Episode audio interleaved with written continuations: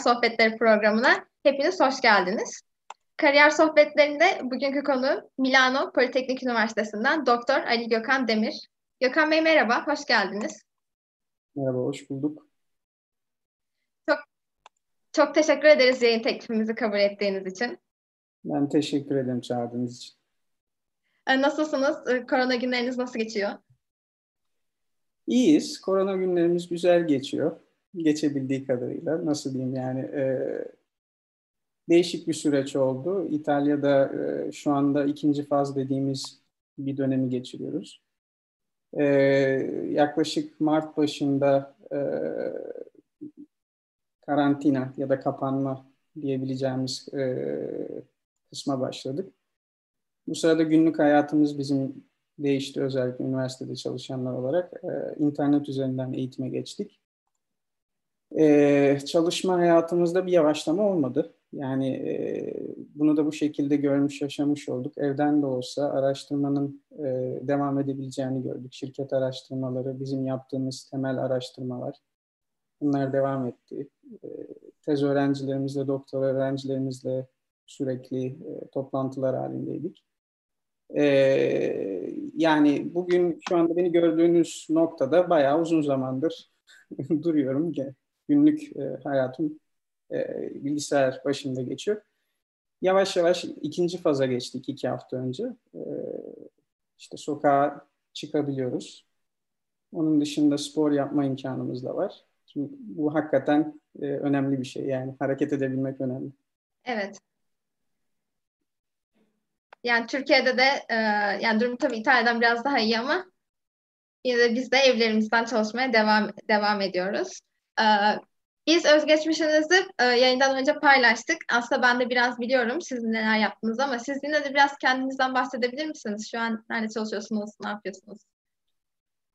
Ee, o zaman şimdiki konumdan başlayarak mı anlatayım yoksa daha geriden mi gelin? Ee, şimdiki Siz bilirsiniz. Konum, şimdiki konumum e, Politecnico di Milano'da yani Milano Teknik Üniversitesi'nde makine mühendisliği bölümünde kıdemli yardımcı doçent olarak Türkçe'ye çevirebileceğim bir e, konumda çalışıyorum. E, uzmanlık alanı lazerle imalat teknikleri ve katmanlı imalat. E, 2007'de İtalya'ya öğrenci olarak geldim. Yüksek lisansımı burada tamamladım. Daha sonra doktoraya da burada kaldım. Doktora sırasında e, Cambridge Üniversitesi ile beraber e, doktoramı yürüttüm. Orada değişim değişime gittim. E, Avrupa doktora ünvanı alarak mezun oldum. Bundan önce Yıldız Teknik Üniversitesi'nde lisansımı yaptım. Makine mühendisliğinde yine. E, daha öncesinde e, Kabataş Erkek Lisesi'ni bitirdim. Genelde e, özgeçmişlerde liselerden bahsedilmez ama bizim için Kabataş önemlidir. O yüzden her zaman her daim söyleriz. Çok teşekkürler cevabınız için. Şu an Milano Politeknik Üniversitesi'nde çalıştığınızı söylediniz ama e, ben de biraz daha böyle geçmişinize dönmek istiyorum. Sizin de söylediğiniz gibi aslında Kabataş Erkek Lisesi e, Türkiye'nin en iyi eğitim veren kurumlarından birisi. Kabataş Erkek Lisesi'ni e, o dönem nasıl seçtiniz ve orada okumak size neler kattı? Bize biraz böyle Kabataş Erkek'ten bahsedebilir misiniz? Şimdi şöyle diyeyim, e, kusura bakmayın ama Türkiye'deki eğitim sistemi şu anda hangi sınavlarla ilerliyor tam olarak emin değilim ama e, Anadolu Liseleri sınavlarına hazırlandığım süreçte e, aklımdaki liselerden biriydi. Açık söylemek gerekirse girebileceğimi dahi düşünmüyordum. E, daha sonra yaptığım tercihlerde Kabataş Erkek Lisesi'ni kazandım. E, tercihimin sebebi köklü bir okul olması. E, gerçekten önemli mezunlarının olması. Ee, yani benim için bir şanstı açıkçası. Çünkü e, Anadolu liselerinde o zaman şu anda gerçekten tam olarak ne şekilde ilerlediğini bilmiyorum. Hedefleyebileceğimiz okullardan e, en üsttekilerden biriydi. Kabataş bana ne kattı diye sorarsanız bu biraz duygusal bir soru. Çünkü bizim için çok önemli bir yeri vardır Kabataş'ın. Ee, en önemli katkısı arkadaşlardı. Yani ben çok güzel insanlarla tanıştım. E, hayatım boyunca da bana e, yön veren insanlardı zaten. E, Türkiye'nin etrafından gelen özellikle yatılılar da vardır Kabataş'ta. Bir sürü insanın toplandığı, e, şöyle diyeyim size yani o çok güzel bir e, ergüme potasıdır. İnsanların beraber olduğu güzel bir yerdi. Kabataş'ın bana kattığı başka bir şey de mesela müziktir. E, ben müzikle de çok ilgilendim lise sırasında. E, en yakın arkadaşlarımı da buradan kazandım. Onun dışında tabii ki çok iyi bir eğitim aldığımı düşünüyorum Kabataş'ta. Ee, üniversite hayatımda da bana yardımcı oldu. Ama fark ettiyseniz yani ben akademisyen olarak bugün buraya davet edildim ama e, eğitimimde özellikle altyapıda e, en önem verdiğim şeyler mesela insan ilişkileri. E, insanlarla bağlantıya geçebilme, beraber çalışabilme, takım olabilme, e, laf anlatma, laf diye dinleyebilme. Bunların önemli bir kısmını da Kabataş'ta öğrendiğimi düşünüyorum. Ne güzel. Çok teşekkür ederiz cevabınız için. Evet. Kabataş Erkek Lisesi'nden sonra ise Yıldız Teknik Üniversitesi Makine Mühendisliği bölümüne girdiğinizi söylediniz. Siz hem Yıldız Teknik Üniversitesi'ne hem makine mühendisliğini gerçekten istiyor muydunuz yoksa puanıma yazık olmasın diyerek mi orayı tercih ettiniz? Ee, ben mühendislik okumak istiyordum her zaman. Ee, aklımda farklı seçenekler vardı biliyorsunuz hani e, merkezi sistemde bir sınavdan geçtiğiniz zaman belli bir tercihin üzerinden devam etmeniz gerekiyor. İstanbul'daki üniversitelerden birinde okumak istiyordum. E, makine mühendisliği bunlar e, içinde benim aklımda olanlardan biriydi. E, tabii ki sonuçta ÖSS sonucuma bakıp belli bir tercih yapmam gerekiyordu. E, Yıldız Teknik ve makine mühendisliği belli bir kombinasyon olarak benim kafamda yatan bir kombinasyondu. Ee, yine en yakın arkadaşlarımdan birisi de zaten orada okuyordu. Yani şu anda orada e, öğretim görevlisi. Onur Küçük Yıldırım hocamız. Ee, yani kendisine danıştım. Dedim ne düşünüyorsun? O dedi gelmen makuldür. Bu şekilde devam ettim. Ama yani benim aklımda mühendislik vardı. Ee, daha farklı şeyler de düşünüyordum ama e, şöyle diyeyim iyi gelişti yani iyi bir yere girdiğimi düşünüyorum. Yıldız Teknik Makine Mühendisliği olarak bugün hala e, Türkiye'de önemli bir yere sahip. E, yani Yıldız Tekniğe girişim bu şekilde oldu. Genelde Beşiktaş çevresinde kalmış oldum bu sayede. Ortaköy, Beşiktaş. Çok teşekkürler cevabınız için. Ee, Peki yani lisanstan sonra Milano Politeknik Üniversitesi'nde master yapmaya gitmişsiniz ve ardından doktora yapmak için de yine aynı üniversiteyi tercih etmişsiniz. Yani neden Milano Politeknik Üniversitesi'ni tercih ettiniz? Bunun özel bir sebebi var mıydı? Biraz böyle oraya gidiş serüveninizden bahseder misiniz?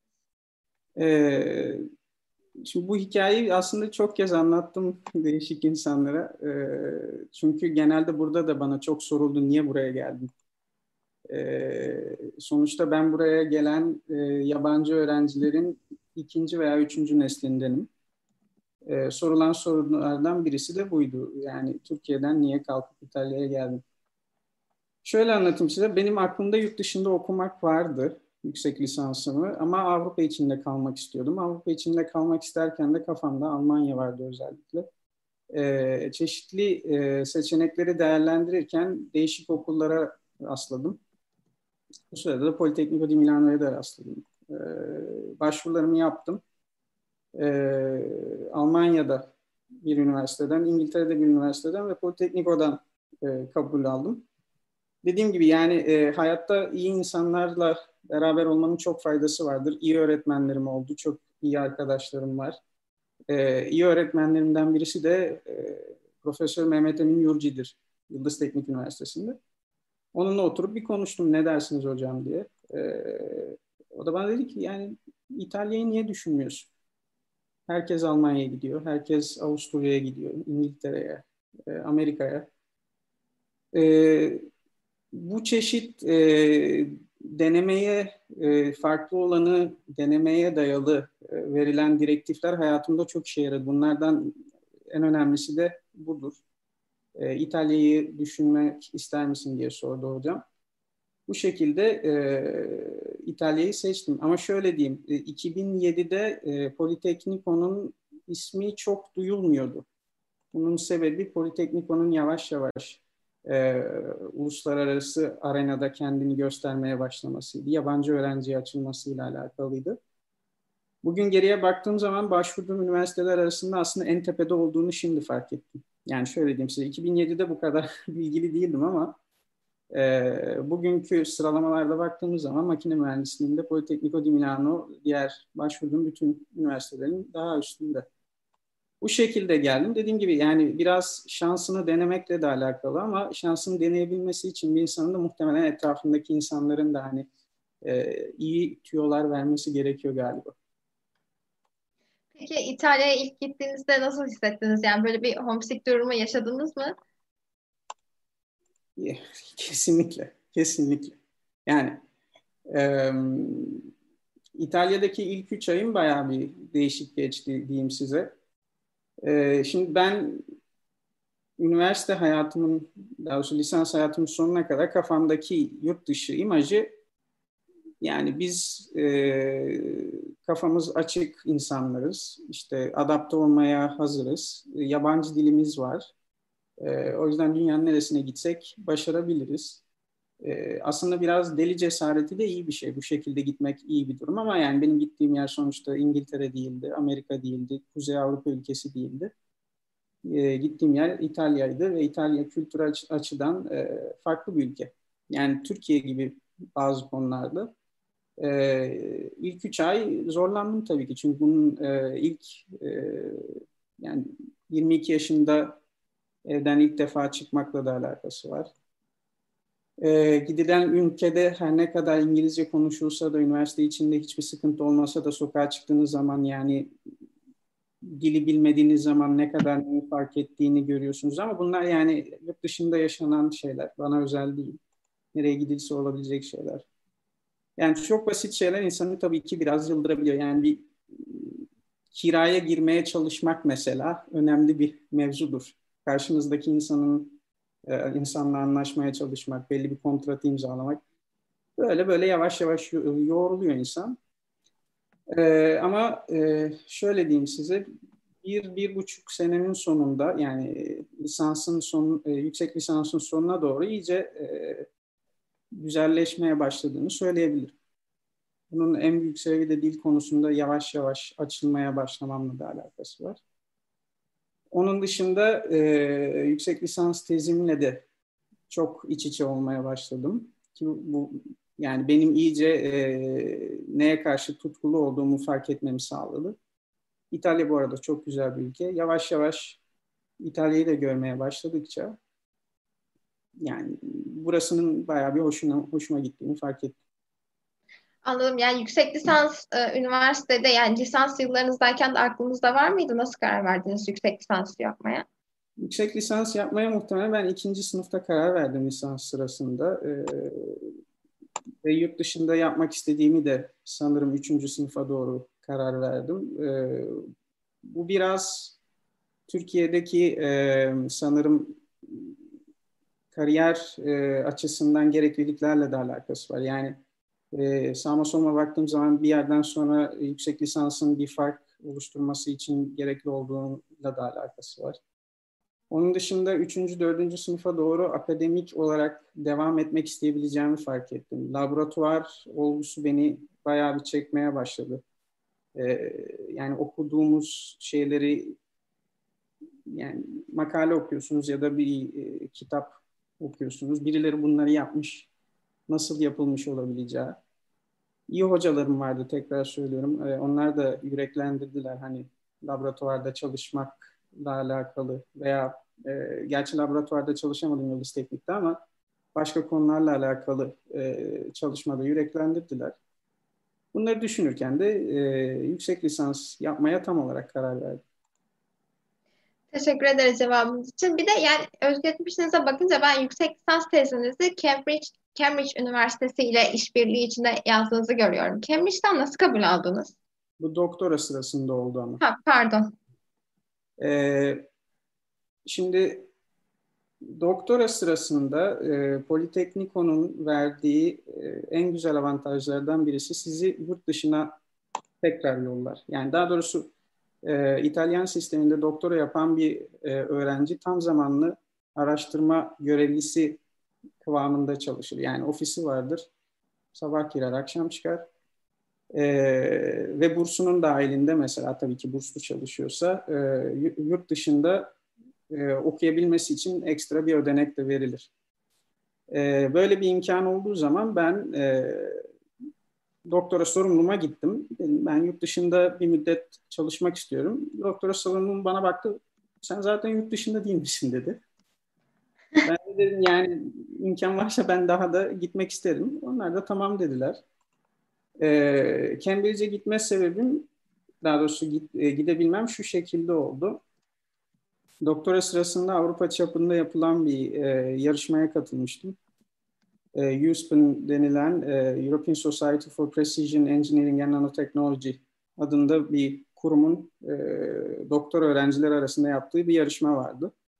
İtalya'yı temsil etmek üzere katıldım ben. İtalya'dan yollanan üç kişiden biriydim. İtalya'dan üç kişi gitti. Biri İtalyan, biri İranlı, biri Türktü. Ee, bunu, bunu da söylüyorum çünkü yani bunlar güzel şeyler. Uluslararası çalışmak böyle bir e, böyle bir durum bence. O sene yollandığımız e, yani yarışmanın yapılacağı yer Cambridge Üniversitesi'ydi. Cambridge Üniversitesi'nde de Center for Industrial Photonics, e, Endüstriyel Fotonik e, Araştırmaları Merkezi'nde yapıldı. E, şöyle diyeyim size, ben ilk gittiğim zaman, ilk sunuma girdiğim zaman bir beyefendi geldi. Dedi ki merhaba benim adım William O'Neill. Ben lazerlerle alakalı çalışıyorum. Ee, ben lazerle alakalı zaten yüksek lisansımı ve doktoramı yaptım. Kendisinin zaten cismini bilmesem de ismini defalarca okumuştum. Karşımda görünce de tabii hoş bir e, an oldu diyeyim. Yarışma bittikten sonra kendisiyle bağlantıda kaldım. E, Politekniko'da doktor yapmanın bir avantajı da bu. Eğer başka bir üniversitedeki hoca ben sizinle çalışabilir miyim bir miktar gelsem ödeneğimi de kendim getireceğim derseniz size hayır denmesi zaten çok kolay değil. Ama ben hocamla da daha önceden tanışmış olduğum için kendisine yazdım. Dedim gelip sizinle bir 6 ay kadar çalışmam mümkün müdür doktoramın içerisinde? O da sağ olsun tamam dedi. 6 ay çok güzel bir e, çalışma ortamında bulundum. E, ufkumu açacak bir şekilde oldu. E, sağ olsun daha sonra kendisi e, bu 6 ayın devamında da bana yardımcı oldu. E, bu şekilde e, ortaklaşa yapılmış bir doktoranın e, sonucunda ben ünvanımı alabildim. E, yani burada anlatmak istediğim şu, e, Cambridge'e, tabii ki Cambridge'in ismi önemli. E, ama şöyle diyeyim yani bugün doktorasını yapan başka öğrencilerimiz de var. Birisine hani e, herhangi birisi için yurt dışında bir periyot geçirmesi için araştırma yaptığımız zaman bize hayır denmesi e, pek mümkün değil. Yani bunun sebebi de belli bir e, ismimizin olması üniversite olarak, belli bir ağırlığımızın olması ve e, seçtiğimiz insanların genelde gittikleri yerde iyi işler yapması. Yani bunun sebebi sadece benim e, iyi bir öğrenci olmam değil. Ama üniversitenin ağırlığıyla da alakalıydı. Bu şekilde gelişti. Çok memnunum. Kendisini e, Profesör O'Neill'i en son e, Kasım'da tekrar gördüm. Kendisini buraya davet ettik. Çok güzel bir konuşma yaptı. E, yani e, bağlantılar önemli sonuçta akademide. Evet tam size e, ben de onu sormak istiyordum aslında. Sizde e, bağlantılar kurarak bir network oluşturarak e, bu tarz çalışmalar yaptığını söylediniz. E, ve bağlantı kurmak da sizin hayatınızı etkilemiş gibi duruyor. E, yani insanlarla iletişim kurmanın faydalarından ve bir network oluşturmanın faydalarından bahsedebilir misiniz? Ee, şöyle diyeyim size, e, bugün iletişim ağları çok gelişmiş durumda. Hatta e, insanı zorlayacak, daraltacak kadar gelişmiş durumda. Yani e, dünyanın öbür ucundaki bir insanı tanımasanız bile e, bu insanla iletişime geçebilme ihtimaliniz çok yüksek. Çeşitli ağlar var işte. Yani profesyonel ağlardan bahsetmek istersek LinkedIn var, ResearchGate var. E, yani bağlantıya geçme imkanımız bugün çok daha hızlı ve kolay. Bu iyi bir yandan da kötü. Neden kötü? Çünkü e, özensiz e, ve ciddiyetten uzak bir şekilde yapılan ilk iletişimler çok e, e, bozucu olabilir. Network kurmak, ağ kurmak bunların hepsi önemli şeyler ama bunlar e, yapıcı bir şekilde oluşmalı. E, ve yani e, ciddi ciddiyetle yapılması gereken şeyler. Neden bahsediyorum? E, sonuçta bir insanla yüz yüze konuşmak, bir insana yüz yüze derdinizi anlatmak e, herhangi bir ağ üzerinden e, iletişim ileş, e, iletişim isteği yollamaktan çok daha farklı. Bunu yapabilmeniz için de, bu ağ kurabilmeniz için de tabii ki bu e, bu tip e, yani LinkedIn gibi, ResearchGate gibi veya diğerleri gibi e, unsurlar çok elverişli. Ama sonuçta e, bunlar sizin kalitenizi tam olarak belli edebilecek şeyler değil. Ağlar insanlar üzerinden kurulması gereken şeyler bence. Yani açıkça konuş anlatmam gerekirse mesela siz bana dediğiniz ki hocanız e, benimle tanışıyor. Bu benim için önemlidir mesela. Niye? Çünkü hocanızı tanıdığım zaman size dair de bir fikrim oluşabilir. E, bu e, belki biraz kulağa kötü geliyor ama e, şöyle diyeyim, karşımdaki bir insanın benimle iletişime geçmek istediği zaman e, ne çeşit bir ciddiyette olduğunu başka türlü bilmem çok zor. Ağ kurmak önemli ama ağın e, elle tutulur şeyler üzerinden kurulması daha önemli. Yani e, çeşitli insanlarla tanışmamız internet üzerinden mümkün, makul ama önce e, toplu alanlarda yani e, beraber çalışılabilecek ortamlarda bu insanlarla tanışmamız daha önemli. Neden bahsediyorum? Staja gidersiniz. Stajdaki tanıştığınız müdürünüzle bağlantıda kalırsınız. Bu müdürünüzle tekrar bağlantıda kaldığınız zaman e, ileride başka bir ortamda kendisiyle tekrar görüştüğünüzde başka birisiyle tanışmanız daha e, mümkündür. Yani bugün e, e, nasıl diyeyim size kişiler üzerinden kurulan ağlar çok daha kuvvetli, çok daha önemli. Tabii ki belli bir seviyeye geldiğiniz zaman e, nasıl diyeyim kariyerinizde önemli bir yere gelirseniz e, kariyerinizin verdiği e, inanılırlıkla başka insanlarla da iletişime geçebilirsiniz tanışmada. Ama yani e, genç insanlar için önerim insanlarla yüz yüze bağlantının ne kadar önemli olduğunu unutmamalı. Yani açık konuşmam gerekirse siz kendi hocanızı ikna edemiyorsanız üniversitenizde beni ikna etmeniz mesela o kadar kolay olmayacaktır. O yüzden evet bağlantılar çok önemli ama e, sırayla yavaş yavaş yapılması bence çok daha makul. Çok teşekkürler e, ceva cevabınız için. E, peki biraz yani aslında e, az çok da bahsettiğiniz konuşmaların sırasında ama Milano Politeknik Üniversitesi'ndeki çalışma ekosisteminden bahseder misiniz? Özellikle mühendislik öğrencileri için ne gibi fırsatlar var? Ee, size biraz üniversitemizden bahsedeyim. Yani e, öğrenci sayısı olarak e, mega büyüklükte üniversitelerden e, sayılıyor. Tabii aslında öğrenci sayısı olarak mesela kafamdaki e, Yıldız Teknik'le e, sanırım aynı sayıdayız. Yaklaşık 45 bin öğrencimiz var. E, Politecnico di Milano'nun e, en önemli farkı e, teknik üniversite olarak İtalya'daki mühendislerin, mimarların ve tasarımcıların çok büyük bir bölümünün bizden çıkması. Özellikle tasarımcıların çok büyük bir bölümü bizden çıkıyor. E, mühendislik konusunda da e, çoğu bölümümüz İtalya'nın en iyisi. Üniversite olarak da teknik veya teknik olmayan bütün üniversiteler arasında İtalya'daki e, sıralamalarda en üstteyiz. Nasıl bir eğitim sistemimiz var? E, eğitim sistemi lisansta 3 sene, yüksek lisansta 2 sene, doktora seviyesinde 3 veya daha uzun olacak şekilde devam ediyor. E, üniversitenin e, lisans eğitimi genellikle neredeyse tamamı İtalyanca, yüksek lisans eğitimi neredeyse tamamı İngilizce olarak veriliyor. E, eğitim e, Politekniko'nun sisteminde ama genel olarak İtalyan sisteminde Türkiye'dekine göre bir miktar farklı. Bunu kendi gözlemlerimden söyleyebilirim. E, ders yükümüz bizim biraz farklıdır. Biraz daha ağırdır. Çünkü e, genelde az sayıda ders ama uzun saatlerle yapılan derslerden bahsediyoruz. İşte mesela ben e, imal usulleri dersini veriyorum bu sene. Haftada 9 saat veriyoruz bu dersi. E, 6 saat teori, 3 saat egzersiz olarak devam ediliyor.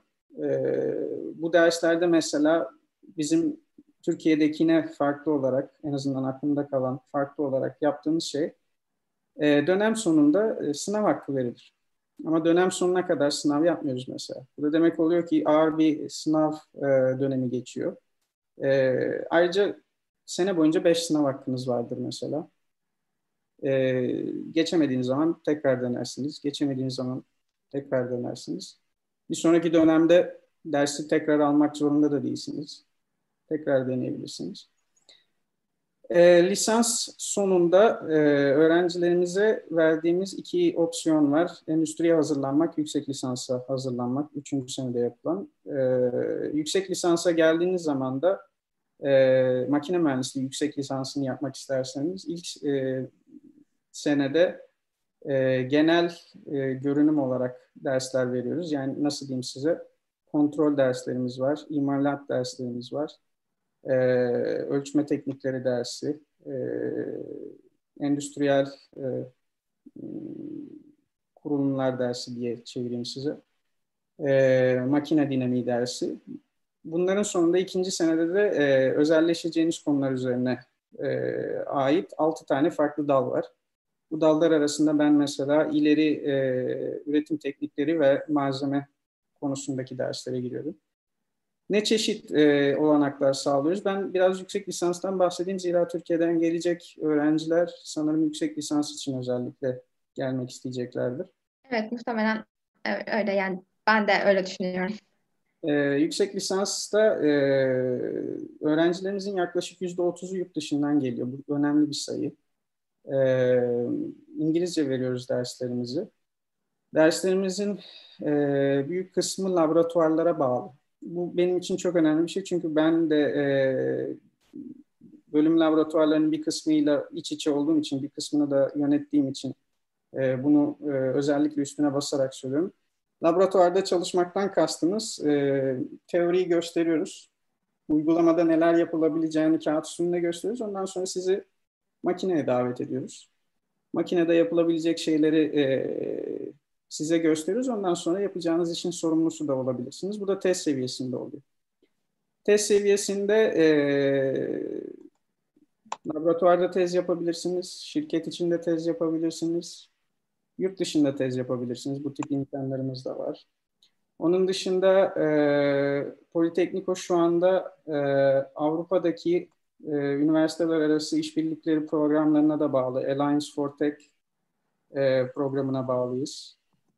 E, bu da demek Çin Çin'le alakalı başka programlara da bağlıyız. Bu da demek oluyor ki tezinizi mesela bunlardan birinde yapabilirsiniz. Mesela Delft Üniversitesi, Imperial College, e, Aachen Teknik Üniversitesi'ne de gidebilirsiniz.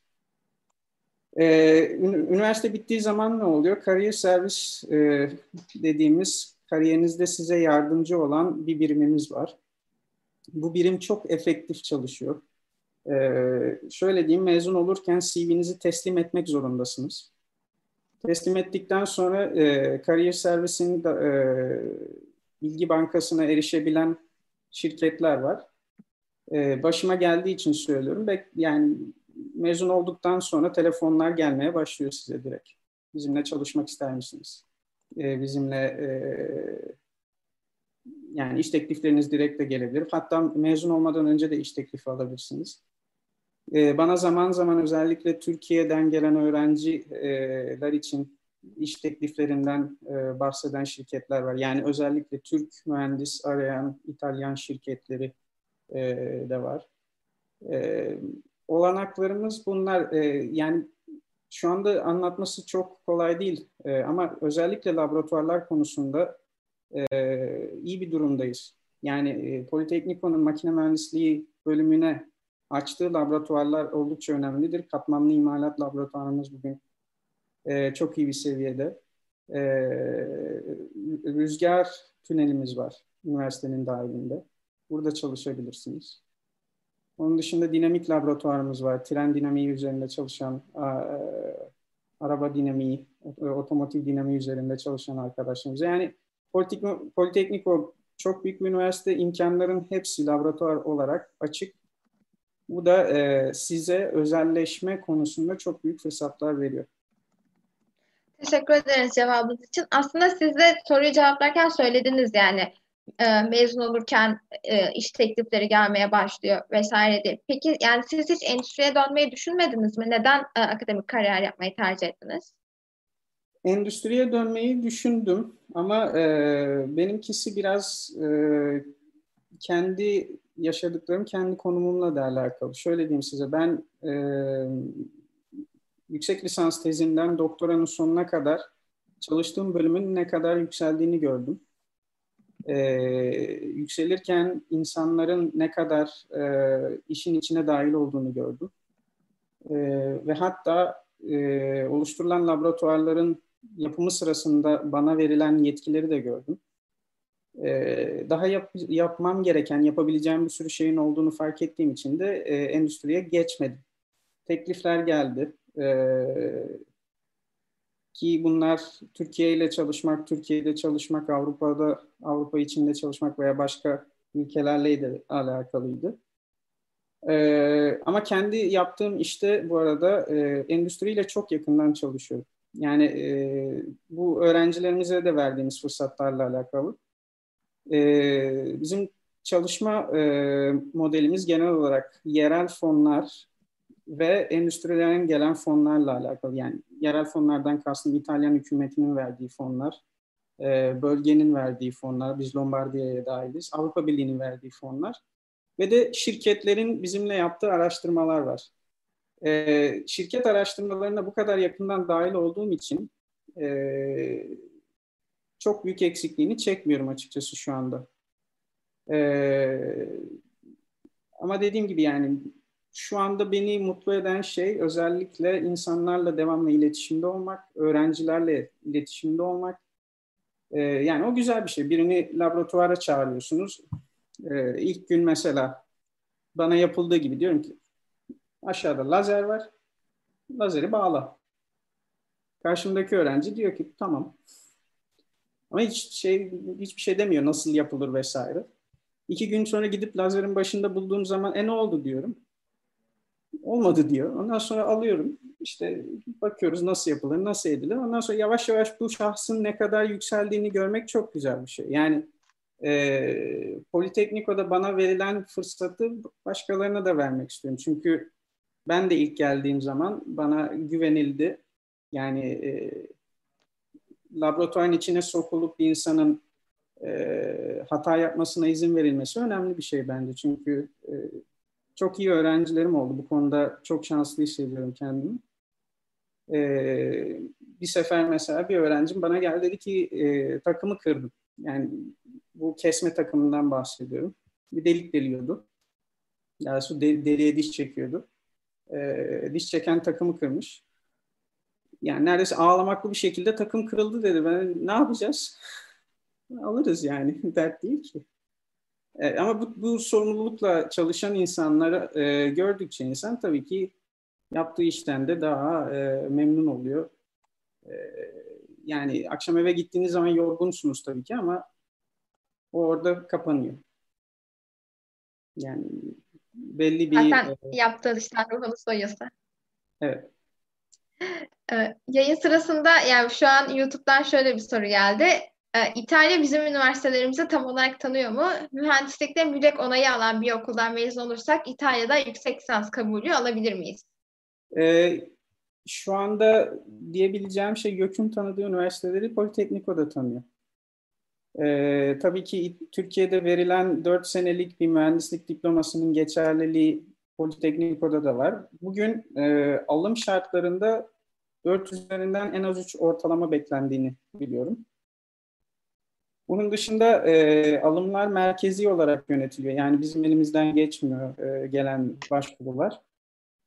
Tabii ki e, ülkeler çapında ve ülkeler içindeki üniversitelerin de birbirlerine oranlı e, puanları var diyebilirim size. Yani e, Politekniko geçmişten gelen e, öğrenci profiline dayalı olarak e, bazı ülkeleri diğerlerinden daha iyi tutabiliyor.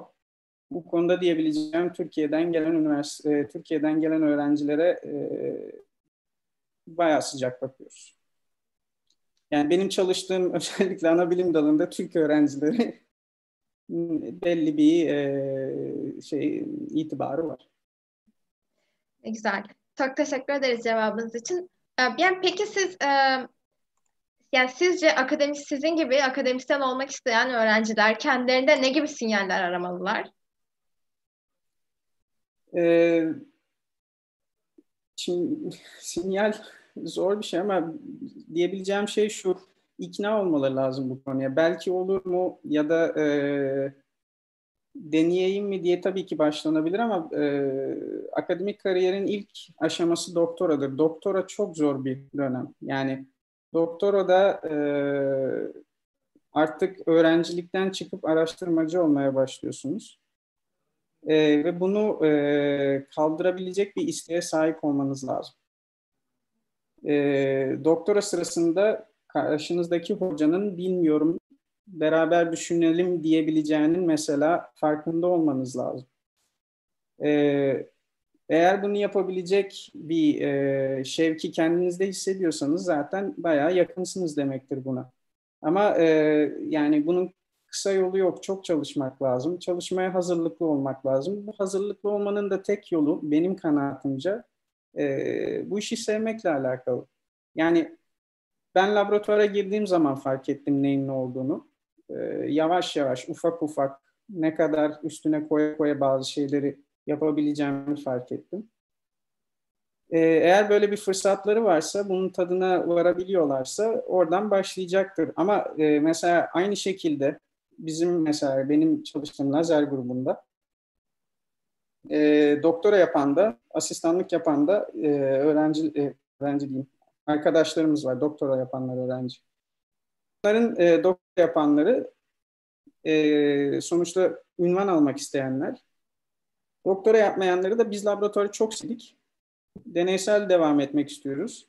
Şirket projelerine yakın hissediyoruz ama ders almak istemiyoruz. Tez yazmak istemiyoruz diye arkadaşlarımız var. Mesela bunlar bir iki sene kalıyorlar şunu görüyoruz mesela doktora yapanlar akademik kariyer veya e, şirketlerin ARGE bölümlerinde çalışmaya devam ediyorlar. E, asistan olarak kalanlar da e, şirketlerin uygulama mühendisleri olarak çalışıyorlar veya e, tasarımda çalışıyorlar. Akademik kariyeri düşünenlere yani tavsiyem bu konuda eminlerse e, yani uzun bir yola çıkacaklar. Seviyorlarsa yapılması gereken bir şey bu. Yani e, benim bugün hissettiğim belli bir e, tatmin duygusu var. Tabii buraya gelene kadar ama bayağı bir bayağı bir şey geçmesi gerekti. Bunu göze almak lazım. Eğer e, bu düşünüyorsa dünyanın en min edici işlerinden birisi bu. Çünkü e, sizinle de daha önce konuşuyorduk. Yani akıllı insanlarla çalışacaksınız.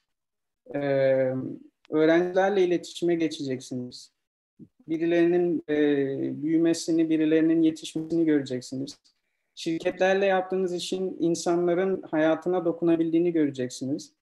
E, yani bunlar çok güzel şeyler ama tabii ki herkes yapmak istemeyebilir. Teşekkürler cevabınız için. Bir de böyle aslında akademiyi de merak eden pek çok öğrenci akademik yaz stajları yapmayı tercih ediyor. Ee, yani sizin e, laboratuvarınızda da böyle imkanlar var mı? Yani hem e, lisans öğrencileri hem de lisansüstü araştırmacılar için. Yani nasıl insanlara çalışmayı se- e, söylediniz ama böyle araştırma ekibinizde e, aldığınız insanlarda ne gibi özellikler arıyorsunuz? Ee, bizde şu şekilde söyleyeyim, staj imkanımız e, tam olarak yok ama öğrenci değişimi imkanımız var. Ee, özellikle yüksek lisans ve doktora seviyesinde çalışmak isteyen arkadaşlar iletişime geçerlerse tabii ki sevinirim. Ee, şartlarımız tabii ki yani görüşülünce anlaşılır. Sonuçta belli bir projenin seçilmesi lazım. e, yapılacak işlerin belirlenmesi lazım. E, böyle bu çeşitli imkanlar var. Ne arıyoruz? E, öncelikle yani akademik olarak neler gerektiğinden bahsedeyim. Tabii ki dil bilgisi çok önemli. Yani İngilizce bilmek e, artık mecburi zaten. Bu konuda bir eksiklik varsa çok bir şey yapamayız. Onun dışında e, tabii ki CV'ye bakmak isteyeceğiz. Yani not ortalamanız nasıldır? E, benim için mesela üretim teknikleri ya da imal usulleri dersinizin notu önemlidir. Malzeme dersinizin notu önemlidir. E, bunlar ilk kademede görmek isteyeceğiniz şeyler. Onun dışında e, oturup sizinle konuşuruz Skype üzerinden mesela. Ne yapmak istiyorsunuz? Ne çeşit e, beklentileriniz var? E, bunların hepsini çekip çevreleyen bir ciddiyet konusu da çok önemli. Yani şöyle diyeyim size, ciddi olduğunuzu anlarsak bu konuda yapabileceğimiz şeyler daha da artıyor.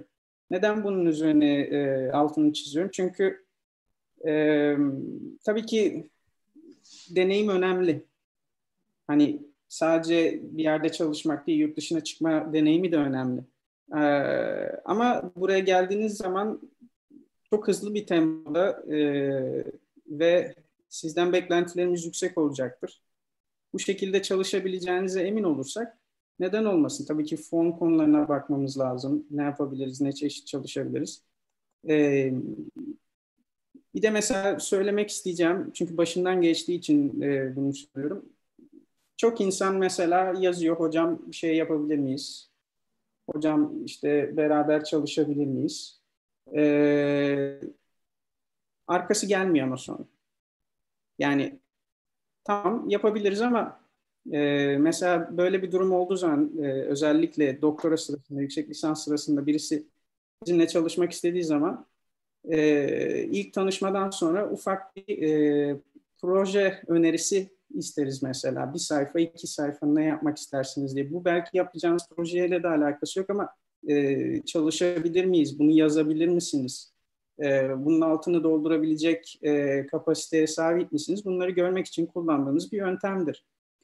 Yani fırsatlar çok e, ama tabii ki belli kriterler var. E, ben tabii ki Türkiye'den öğrenci e, gelsin isterim.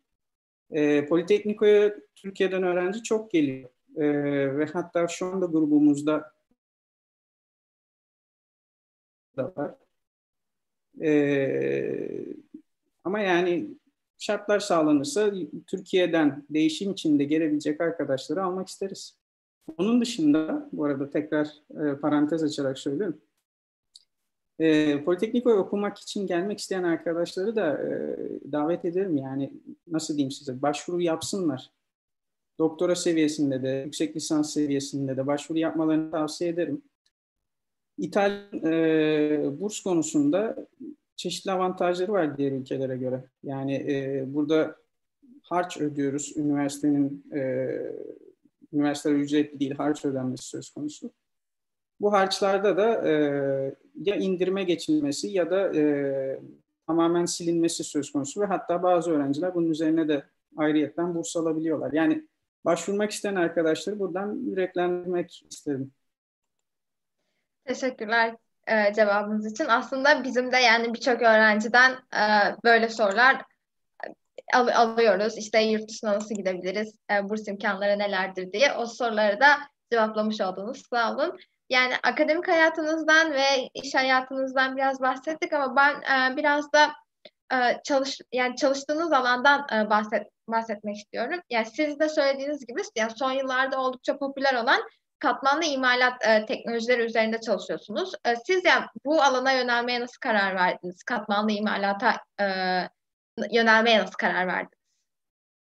Ee, sanırım bunda da biraz doğru zamanda doğru yerde olmanın avantajı vardı. Ben 2014'te doktorumu bitirdiğim zaman e, postdoc olarak, e, araştırmacı olarak kaldım üniversitede. Ee, benim doktoram lazerli mikro işleme üzerineydi. Burada da özellikle çalıştığımız konu lazerin malzeme ile etkileşimi üzerine. Yani e, lazer enerjisinin odaklandığı noktada malzemeye neler yapmasıyla alakalıydı. Ve hatta bunun gerçek zamanlı e, izlenmesi ve e, ölçülmesiyle alakalı bir tez yaptım. 2014'te de bölüm olarak e, katmanlı imalata geçilmesi karar verildi. Yani bölüm tarihinde hatta ilklerden biridir bölümün hep beraber bir araştırma konusuna geçmeye karar vermesi. Bu sırada da e, tabii ki belli bir çalışma grubu kuruldu. Çalışma grubunda da benim e, beraber çalıştığım hocam Profesör Barbara Previtali de vardı. Bir gün geldi dedi ki bana yarın bu konuyu çalışıyorsun. Tabii ki bu şakası ama yani e, böyle bir açık vardı. O açıkta da bu konuya yakın duran insanlar arandı.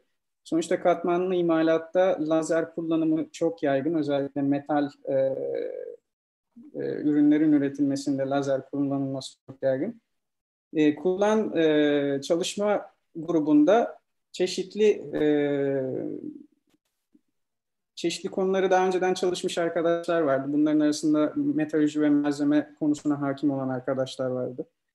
Ee, endüstriyel istatistik ve e, ölçüm teknikleri üzerine çalışan arkadaşlarımız vardı. Ben de lazer uzmanı olarak gruba dahil oldum. Çok da iyi oldu. Çünkü e, ilk başlarken büyük e, e, şüphelerim vardı konuya dair. E, özellikle şimdi katmanlı imalat bu aralar popüler oldu. Popülerlik kelimesinin altını çizelim çünkü doğru bir e, kelime seçimi bence. Çünkü katmanlı imalat yeni bir şey değil. 80'lerde e, kullanılmaya başladı. İlk patentler çok daha geriye dayanıyor. Bugün kullanılabilmesinin, bugün bu kadar yaygınlaşabilmesinin çeşitleri sebebi, çeşitli sebepleri var. E, bunlardan en önemlisi bugün kullandığımız bu e, bilgisayar ağının ve bilgisayar gücünün artmış olması. E, böyle olduğu zaman da e, işlem kapasitemiz çok yükseldi.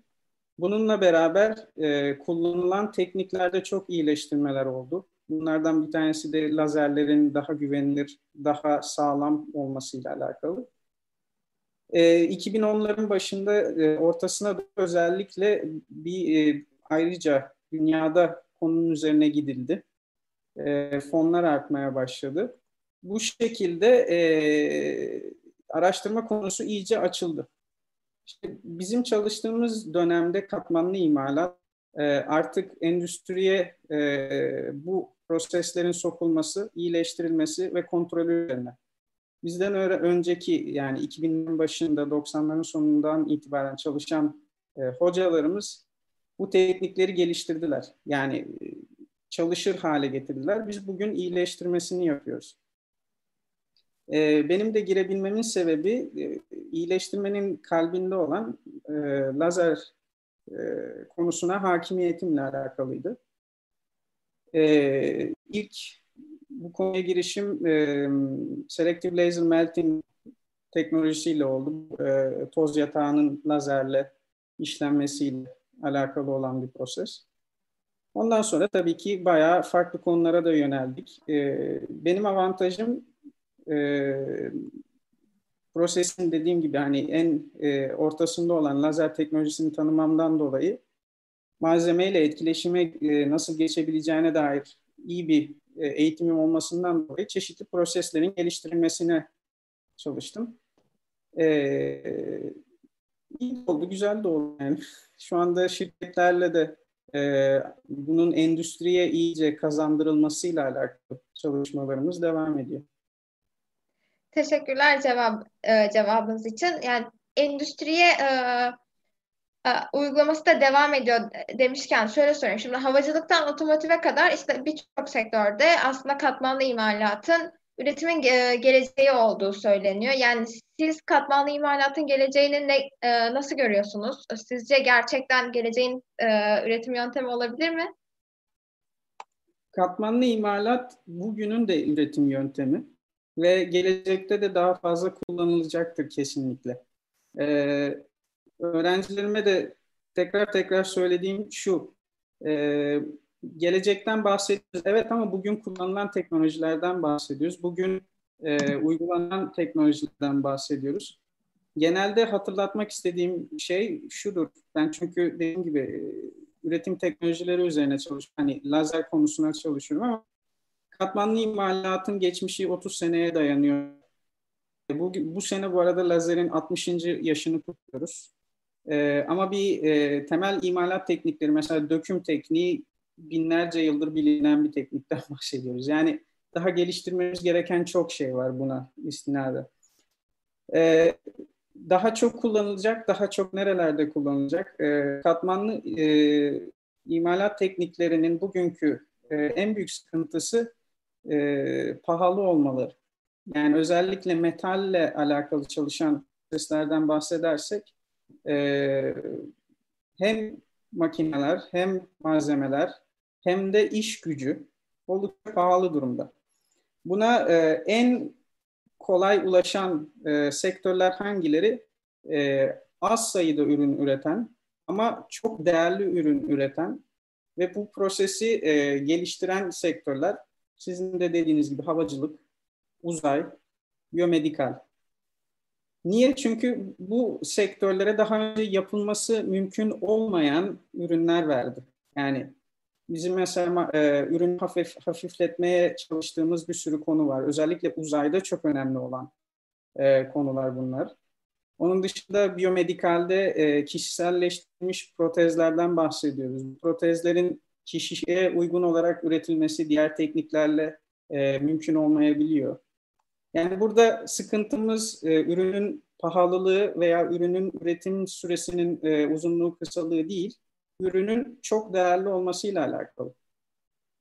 Şimdi bu sektörler, bunlara hatta enerji sektörünü de ekleyebiliriz. Bu sektörler yavaş yavaş e, bu prosesleri ürettiler. Arkadan gelen ve asıl e, bu proseslerin yayılmasını sağlayacak olan mesela bir otomotiv sektörü var. Otomotiv sektörü dünyada e, çok önemli bir hacme sahip. Ama otomotiv sektörüne girebilmesi için bu e, tekniklerin, yani bugün hala kullanılıyor ama e, geniş biçimde kullanılabilmesi için hızlarının arttırılması gerekiyor. E, daha ucuz hale getirilmesi gerekiyor. Onun dışında e, burada tekrar hani sorulardan bir tanesi ne yapmak gerekir bu tekniklerde bugün çalışmak istesek? Tasarımcılara ihtiyacımız var. E, katmanlı üretim tekniklerini iyi anlayan, iyi bilen ve kullanabilen tasarımcı bugün çok yok. O yüzden elinizde çok e, potansiyeli çok yüksek ama pahalı bir teknoloji var. Bunun kullanılabileceği yerler çeşitli. Bugün hala e, burada da olabilir, burada da olabilir diye bakıyoruz ama yavaş yavaş e, nerede daha sıklıkla kullanılacağı belli olacaktır. Bu da bu e, tekniklerin geleneksel imalat e, yöntemleriyle beraber iç içe kullanılacağı hale geleceği anlamına gelir. Onun dışında ileride neler olacak? Mesela bizim de çalıştığımız ve benim hani çok hoşuma giderek çalıştığımız bir konu da katmanlı imalat tekniklerinin uzayda kullanımıyla alakalı. Ee, yaptığım çalışmalar arasında mesela en enteresan olan e, aydan gelen, daha doğrusu ay aydan gelen tozun simulantıyla boyutlu yazıcıda e, numune ürettik. Bunun sebebi ne? Mesela e, ileriki e, yani ileriye dönelik yap, yapılacak e, araştırmalarda da insanların uzayda yaşaması, uzayda bulunabilecek malzemelerin üretim için kullanılması söz konusu. Bunların da kullanılabilmesi için katmanlı imalat mesela çok e, kolaylık sağlayabilecek bir yöntem olarak duruyor. Bizde mesela tozunun nasıl işlenebilirliğiyle e, alakalı bir araştırmamız oldu. Yani bugünkü hali e, şöyle diyeyim size yavaş yavaş e, belli bir olgunluğa ulaşıyor katmanlı üretim teknikleri. Hala yapılması gereken çok şey var. E, bir, beş, bir beş sene öncesine göre tabii ki bu e, beklentiler daha olgunlaşmaya başladı şöyle söyleyeyim size 5 sene önce çeşitli şirketler çeşitli fikirlerle, çeşitli tasarımlarla bize gelip bunu üretin diyorlardı. Biz de onlara hani bu olmaz, bu beklediğiniz gibi bir şey değil, düşündüğünüz kadar kolay değil diyerek e, cevap veriyorduk. Şimdi çok daha makul e, isteklerle gelmeye başladı e, şirketler. Bunlar mesela dediğim gibi e, hafifletmek istedikleri zaman belli e, parçaları e, üretimini kolaylaştırmak istedikleri zaman belli parçaları. Çünkü bu teknik mesela e, elinizde bir parça var ve 12 parçanın e, montajlanmasıyla oluşturuluyor. Onun yerine tek parçada üretebilirseniz e, sizin için çok daha ekonomik bir hale gelebiliyor. Son bir örnek daha vereyim bu konuda. E, katmanlı imalatın potansiyelini biz bu ara e, İtalya'da fark ettik. İtalya'daki e, Covid krizi sırasında hastanelerin e, kişi kişiye hastaya mahsus kullandığı valfler vardı ve bu valfler bitti. Çeşitli şirketler bu valfleri tekrar çizerek üç boyutlu yazıcılardan çıkardılar ve bir sürü hastayı kurtardılar. Bunun sebebi de kısa zamanda üretilip teslim edilebilmesiydi. Ee, yani bunları görüyoruz şu anda. Dünyayı değiştirecek mi? Muhtemelen evet ama yavaş yavaş. Teşekkürler cevabınız için. Peki yani bu e, anlattıklarınızdan e, yola çıkarak da bu alanda yani katmanlı imalat alanında hem akademide hem de endüstride e, güzel kariyer fırsatlarının olduğunu söyleyebilir miyiz? Tabii ki söyleyebiliriz. E, bugün elinden tutmak isteyen varsa konunun e, yapılabilecek çok şey var. Türkiye'de de yapılabilecek çok şey var. E, ben geçen sene e, AMC 2019 adlı e, katmanlı imalat konferansına davet edildim Türkiye'deki hocalar e, sayesinde sağ olsunlar.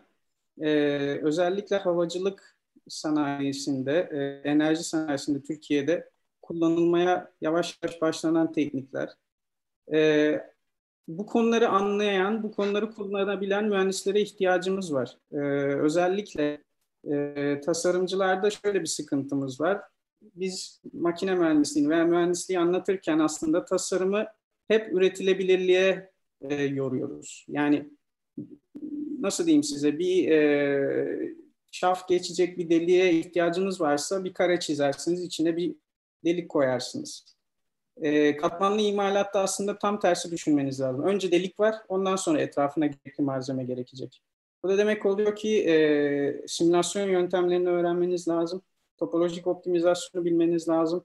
Hangi parçanın üretilebileceğini bilmeniz lazım. Hangi malzemelerin çalışılabileceğini, bunların ne çeşit dayanıklarının olabileceğini bilmeniz lazım. Yapılacak iş çok. Sanayinin bu işi bilen insana çok ihtiyacı var. Teşekkürler. Büyük olduğunu da söylediniz ama yani Türkiye için de yorum yapabilir misiniz? Sizce bu alanda Türkiye ne durumda? Türkiye'de dediğim gibi e, bu konuyu çalışan önemli hocalarımız var. En azından gördüğüm kadarıyla e, Yıldız Teknik'te Onur Hoca var. E, en azından Marmara, Gazi Osman Gazi Üniversitelerinde kimsenin ismini yani unutmuş olmayayım kusura bakmasınlar ama çalışan e, hocalarımız var. E, Türkiye'de daha e, şöyle diyeyim size önemli işler yapılıyor. E, üniversite sanayi bağlantısında yol var gibi gözüküyor. Yani e, sanayinin belli bir prosesi üniversiteden e, alıp e, çalışır hale getirmesi gerekiyor. Yani şöyle diyeyim size, ben makine mühendisiyim. Her ne kadar lazerlerle, fizikle alakalı çalışıyorum. Bir fizik e, akademisyenine istinaden benim yaptığım işin bir 5-10 sene içerisinde kullanılır olması da gerekiyor. E, sanayi de biraz daha çekmeye başladıkça e, bu e, bu teknikleri Türkiye'de de çok gelişmeler olacağını inanıyorum. Mesela Türkiye'nin e, Türkiye'deki öğrenci profilinden bildiğim kadarıyla en azından e, yazılım kullanımına e, bir aşinalık var. Bu önemli bir şey. Çünkü e, bu, teknikler dijital olarak e, dijital platformlarda devam ediyor. E, eğer ki yazılım kullanımına da aşinalığınız varsa daha kolay yaklaşabilirsiniz. Tabii ki makine kullanımı da çok önemli.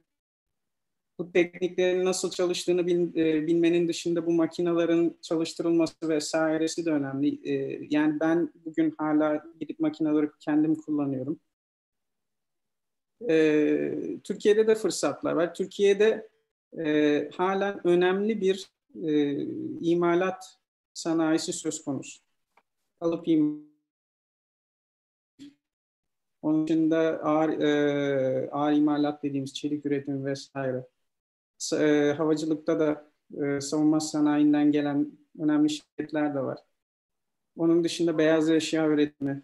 E, bütün bu sektörler bu e, teknikleri kullanmaya başladılar, başlıyorlar. O yüzden potansiyel yüksek. E, Türkiye'de çalışmak isteyen arkadaşları bu konuda yüreklendirelim yani. Diyeceğim. Çok yani çok teşekkür ederiz cevabınız için. Yani peki katmanlı yani tasarım katmanlı imalat üretilen ürünlerin tasarımından da bahsettiniz ama şimdi katmanlı imalat aslında konvansiyonel yöntemlerle e, yapamayacağımız e, bir imalat teknolojisi diyebiliyorum. E, peki yani bu durum bize tasarım anlamında ne gibi avantajlar sunar?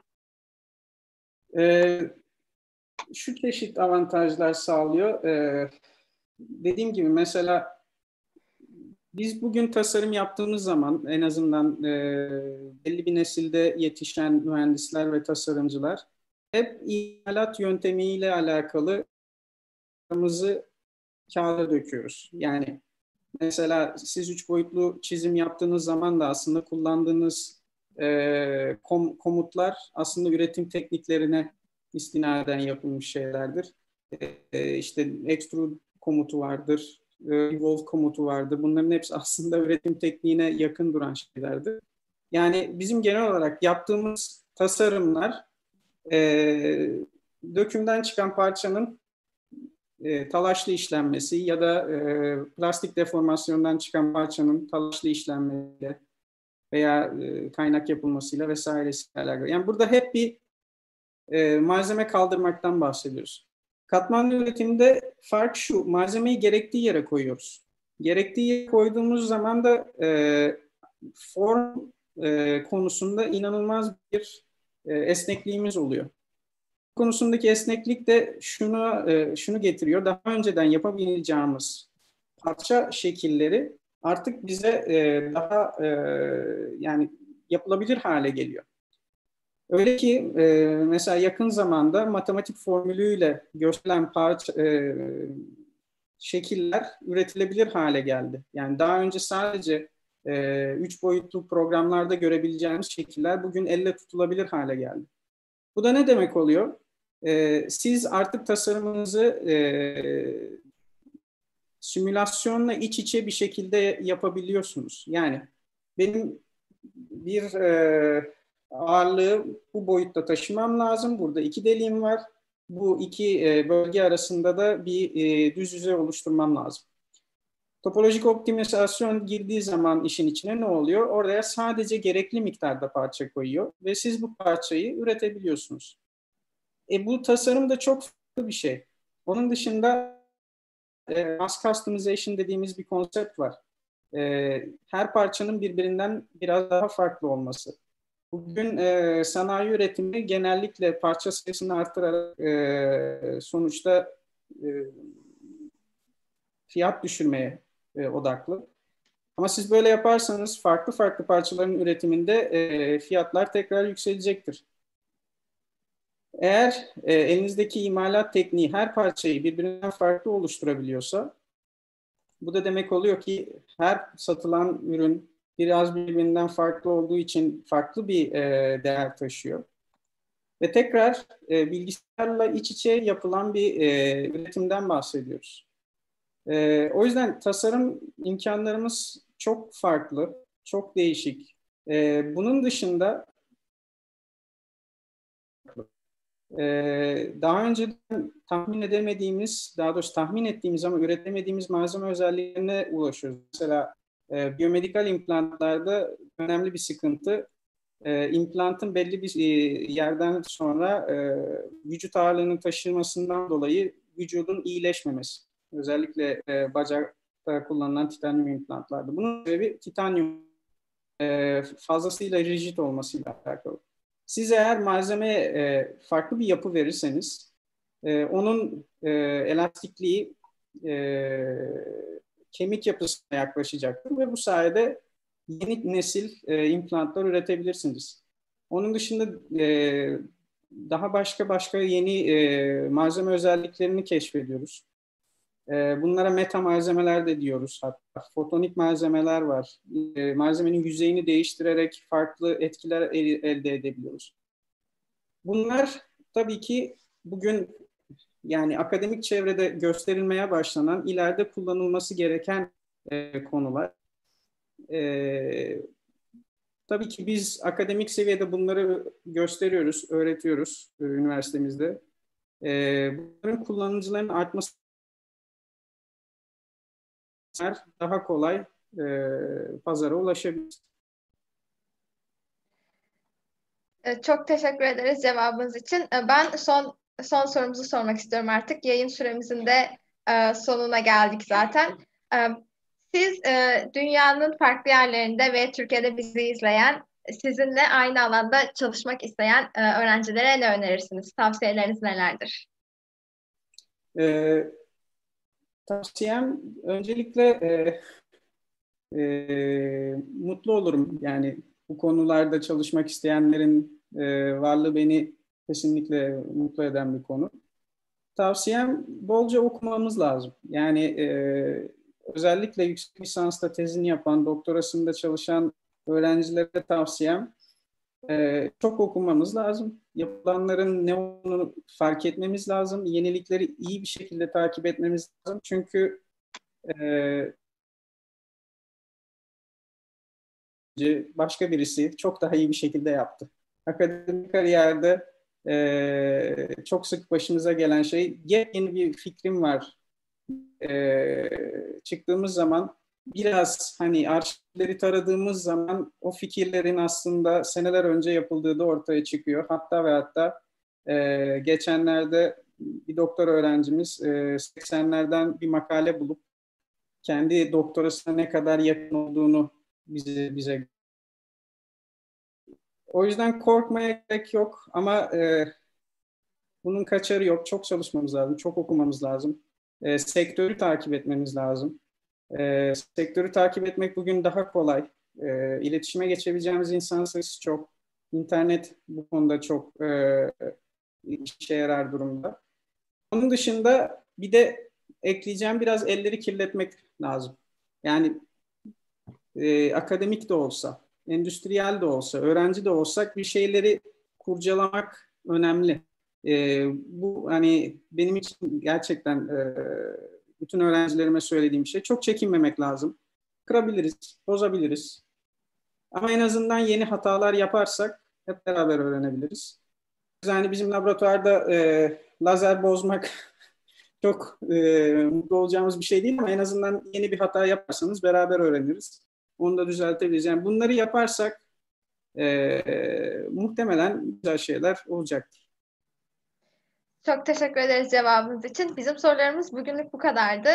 Ee, yeni teklifimizi kabul ettiğiniz için tekrardan çok teşekkür ederim. Keyif almışsınızdır. Ben çok teşekkür ediyorum davetiniz için. Umarım yani anlatabilmişimdir aklımda olanları. Da... Ben kafamdaki bir sürü soru işaretini giderdim. En azından kendi adıma. Umarım bizi izleyenler de kafalarındaki soru işlerine en azından e, biraz cevap bulmuşlardır. Çok teşekkür ederim. Umarım. Ee, yarın yine aynı saatte e, Kesyan Yollar YouTube kanalında İstanbul Üniversitesi'nden Profesör Doktor Necmi Karıl konuğumuz olacak.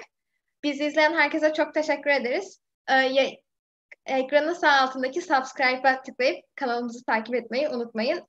Yarın aynı saatte görüşmek üzere.